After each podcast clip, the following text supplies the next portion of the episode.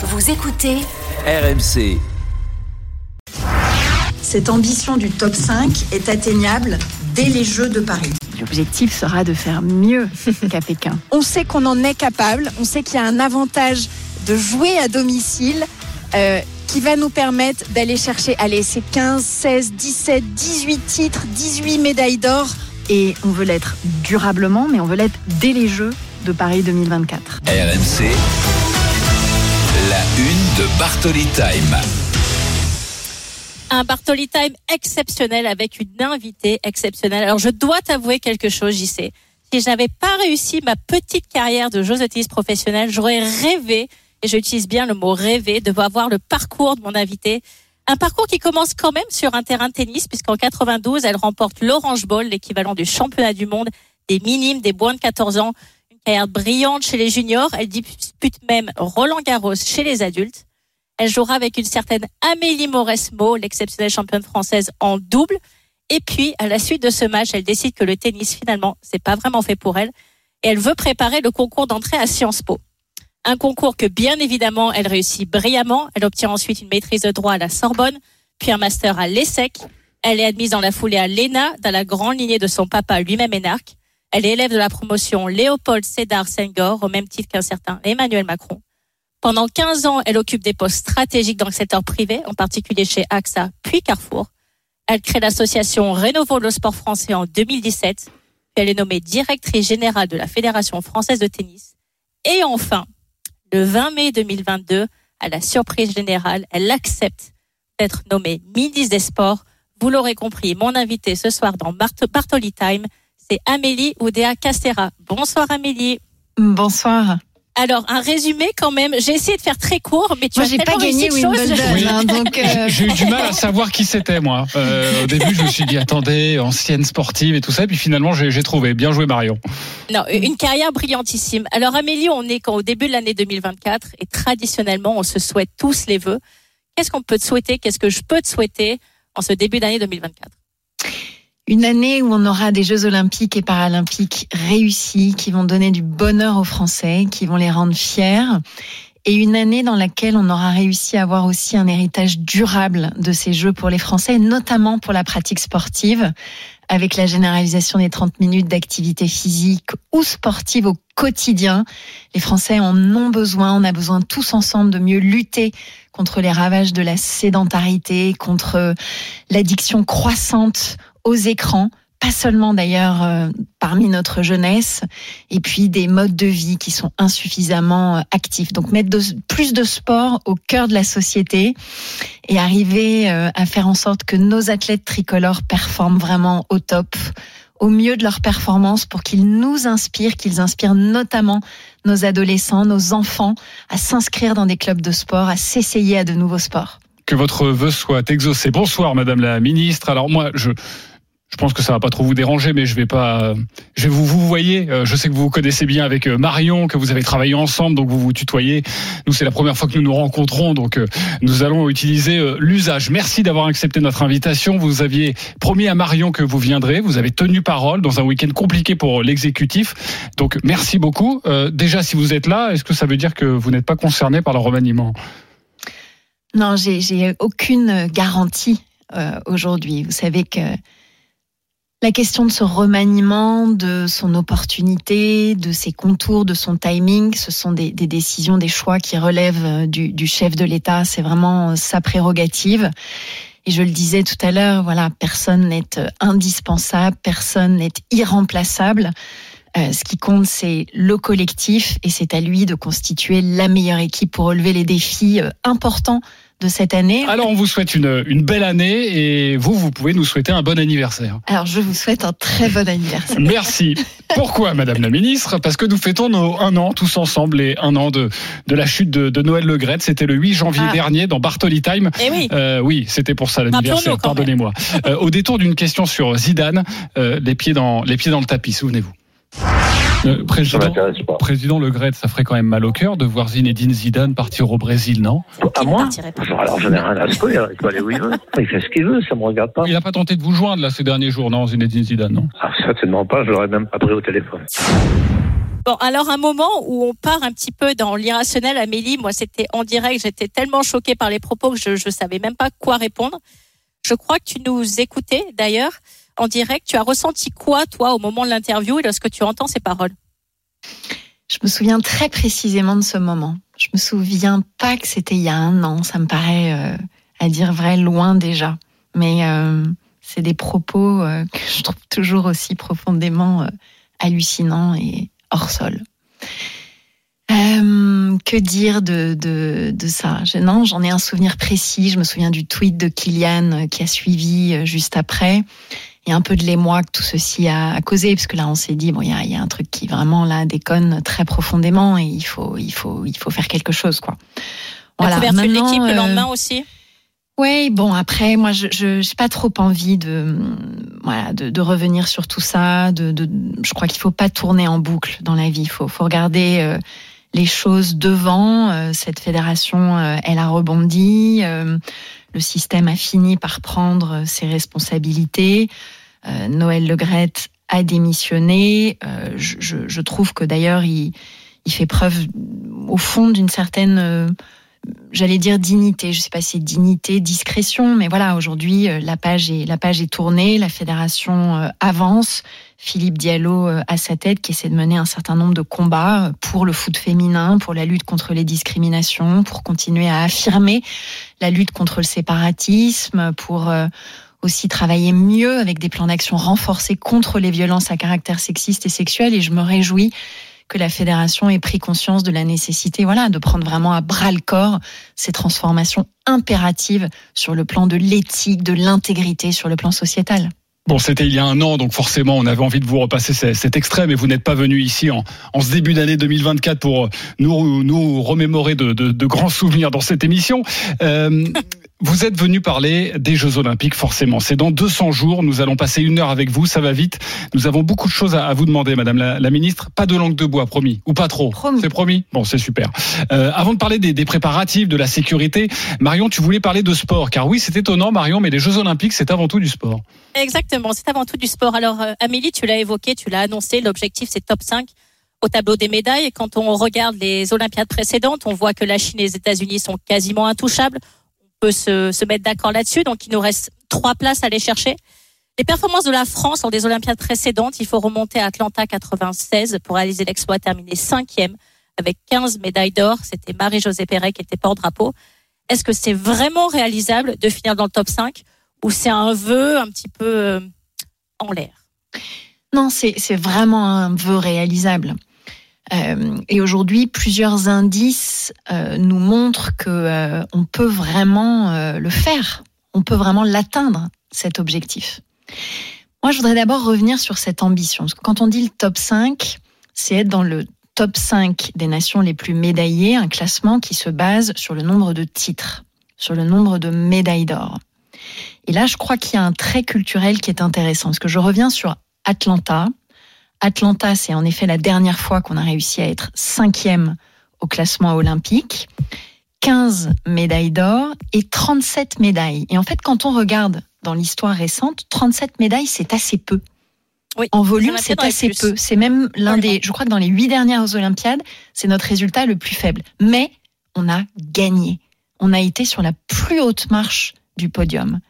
Et ça, je trouve que culturellement, pour les Français, c'est une ambition et un point de repère extraordinairement important. Se dire qu'on veut pas seulement, voilà, être euh, sur le podium, euh, avoir du panache, euh, faire un beau coup d'éclat. Non, on veut aller chercher le plus précieux des métaux. Et ça, je sais qu'on en est capable, mais il faut qu'on arrive à convertir notre potentiel jusqu'au bout. Aujourd'hui, je regarde un peu les projections. Je regarde d'abord évidemment les projections de l'Agence nationale du sport qui se basent sur ce que sont nos performances dans les compétitions de référence. Et là, à la lumière de ce qu'on fait dans ces compétitions de référence, on peut légitimement espérer avoir une soixantaine de médailles, euh, en avoir entre 15 et 20, 17, 18 euh, en or, ce qui nous permettrait d'être dans ce top 5. Mais ce que je regarde avec presque plus d'intérêt, c'est les classements qui sont faits, les projections qui sont faites, notamment par les anglo-saxons, qui sont devenus un peu les experts du maniement comme ça des datas un peu dans tous les sens. Il y a un organisme qui s'appelle Grace Note, indépendant, qui nous montre que, au vu des résultats que nous avons aujourd'hui sur le champ olympique, ils ne font pas le même exercice sur le champ paralympique. On a toutes les raisons d'espérer d'être même peut-être sur le podium. Il, Voilà. parle de, de podium de, vingt- anticipent de 20 27 médailles d'or, 27 titres ce olympiques. qui est considérable. Alors justement, on va y revenir dans quelques instants, mais sur vos chiffres, ça inspire deux, deux réflexions. Euh, déjà, on se demande souvent si ce sont aux politiques de, de fixer les objectifs quand on parle de, de sport. En tant que ministre des Sports, des Jeux Olympiques et des Jeux Paralympiques, Euh, ce tableau des médailles, c'est important, mais est-ce de votre responsabilité? Est-ce que vous serez responsable du point de vue comptable? Moi, je pense que c'est bien d'avoir euh, des impulsions, d'avoir des points de repère, d'avoir des ambitions pour la nation. Et je trouve que quand elles sont posées en des termes intelligents, qui sont ce relatif, qui sont ce culte de la gagne jusqu'au bout, c'est sain. Oui, mais vous ne serez pas responsable si on n'a pas beaucoup de médailles. Bah, si, je serai en partie responsable, bien sûr. Et je fais en sorte qu'avec l'Agence nationale du sport, avec les présidents de fédération, avec le président du CNOSF, la présidente du CPSF, avec les directeurs techniques nationaux, avec les conseillers techniques sportifs, avec les coachs, les entraîneurs à la rencontre desquels je vais très régulièrement, avec tous nos athlètes, puisqu'in fine, bien sûr, c'est eux qui feront la différence et qui feront parler la poudre. Oui, c'est tout un système qui doit le vouloir très fort, ce rêve-là, olympique et paralympique. Donc moi là-dessus, j'ai pas de complexe. Amélie Oudéa-Castera, la ministre des Sports, est notre invitée exceptionnelle dans Bartoli Time ce soir. Marion, une question sur ses ambitions sportives. Oui, absolument. Alors Amélie, tu évoquais effectivement ce nombre de médailles d'or, qui est finalement cette culture de la gagne. Lorsqu'on étudie un petit peu le tableau des médailles sur les précédentes Olympiades et que je remonte de 96 à aujourd'hui, ou en tout cas au dernier JO Tokyo, on s'aperçoit que le nombre de médailles le plus obtenu, ça a été 43 à Pékin en 2008, et on finit dixième dans ce tableau des médailles parce qu'on n'obtient que 7 médailles d'or. Et cette culture de la gagne, c'est quand même euh, quelque chose qui est un peu plus anglo-saxon qu'un élément français. On peut, on peut se permettre de se le dire. Et lorsqu'on analyse justement les performances des anglo-saxons, en particulier du Royaume-Uni, dans leurs propres Jeux olympiques à Londres en 2012, eux avaient réussi à terminer troisième avec 29 médailles d'or. Est-ce que parfois tu peux t'inspirer ou tu regardes ce que ce qu'ils font ou c'est pas du tout la même chose dans un- une culture française différente où tu peux t'inspirer quand même? On s'est beaucoup inspiré de ce qu'a fait le, le Royaume-Uni pour définir la stratégie Ambition Bleue et pour développer ce module complémentaire qu'on a appelé Gagner en France pour aller capturer ce qu'on appelle le home advantage, cet avantage de jouer à la maison, de jouer à domicile. Donc nous, notre modèle à nous, c'est un modèle de polyvalence, c'est un modèle où on est très fort dans les sports co, on est en même temps très fort sur un certain nombre de disciplines euh, individuelles. Et on sait qu'on peut avoir aussi quelques bonnes surprises. Je pense à la dynamique dans le golf aujourd'hui avec une Céline Boutier, je pense à ce qui se passe sur le tennis de table avec les frères Lebrun, je pense à la dynamique du triathlon. On a des performances exceptionnelles tant chez les hommes que chez les femmes en olympique, en paralympique. Donc au global, on a absolument tous les atouts en main pour cartonner lors de ces Jeux. Derrière tout ça, il y a cette question qui revient sans cesse. La France est-elle un pays de sport? En novembre dernier, l'un de nos plus grands sportifs français, Florent Manodou, invité de, l'émission Quelle époque? Sur France 2, vous l'avez forcément vu, Madame la Ministre, répondait à une question sur les objectifs fixés par le président de la République, Emmanuel Macron. Voici la réponse de Florent Manodou. Il peut faire ce qu'il veut, hein, ça changera pas. euh. Je vais me faire des ennemis, mais euh, on... Non, je crois pas. non. Non, non, mais t'inquiète. On n'est on pas du tout un pays de sport. On a, on a des très bons talents, mais par contre, si tu vas dans les pays anglophones, quand tu vois les infrastructures qu'il y a, on réduit de 4 Ça, à c'est 2 vrai. les, les, les, les heures de, de, de cours de PS. On peut pas dire, bah voilà, je veux être la meilleure nation en mettant les moyens comme ça.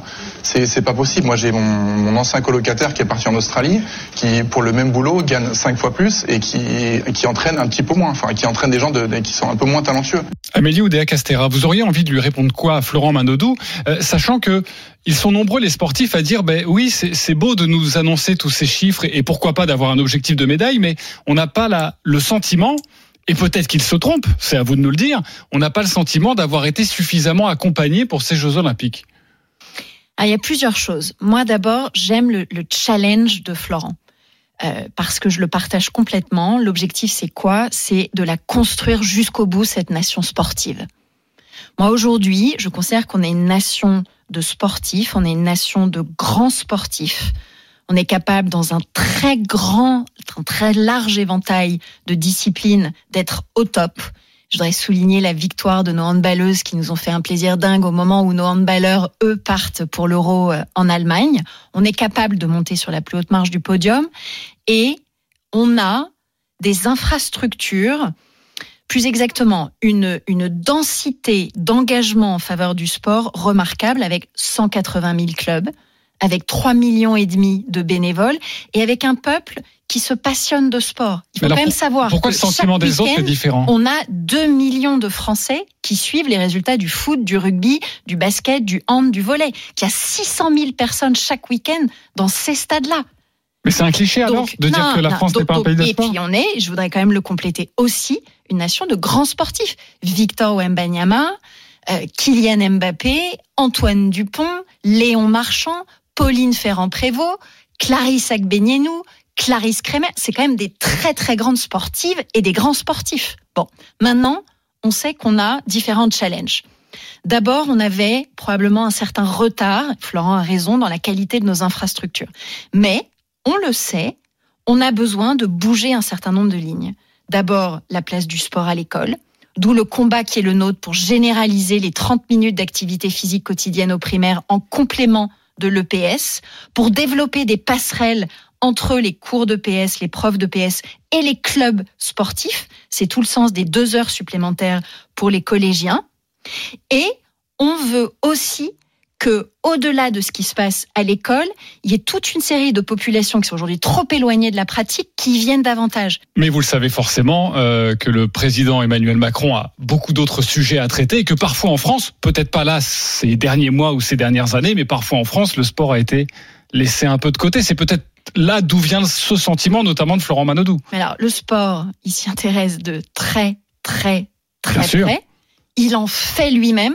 Président de la République, il trouve le temps de faire très régulièrement du sport, du tennis, de la boxe, d'autres activités. Et il nous aide considérablement à bouger les lignes, notamment sur ce sujet du sport à l'école. Alors on, on rêve tous de, de Jeux Olympiques extraordinaires, surtout sur RMC, vous le savez, radio radio officielle. Euh, Madame la ministre, si vous étiez obligée de choisir entre une organisation exceptionnelle, et vous allez voir, ça fera la passerelle avec le, le sujet que nous allons aborder dans quelques instants, une organisation exceptionnelle, mais on n'est pas trop dans le coup pour les médailles, ou quelques couacs, mais on bat tous les records. Vous prenez quoi? Moi, je veux, euh, je, je veux les deux. Évidemment que vous Non, voulez les mais deux. en fait, la vérité, c'est que je veux les quatre. J'ai l'impression que mon tu préfères n'a pas forcément fonctionné auprès de la ministre des Sports qui n'a pas Non, voulu mais choisir. Il est taquin, JC, on le, on le connaît. Mais oui, tu me connais Marion, pas encore la ministre des Sports, mais ça va venir. Restez avec nous, Madame la, la ministre. Dans quelques instants, nous allons évoquer les polémiques autour de la préparation des Jeux Olympiques avec Marion Bartoli. À tout de suite sur RMC.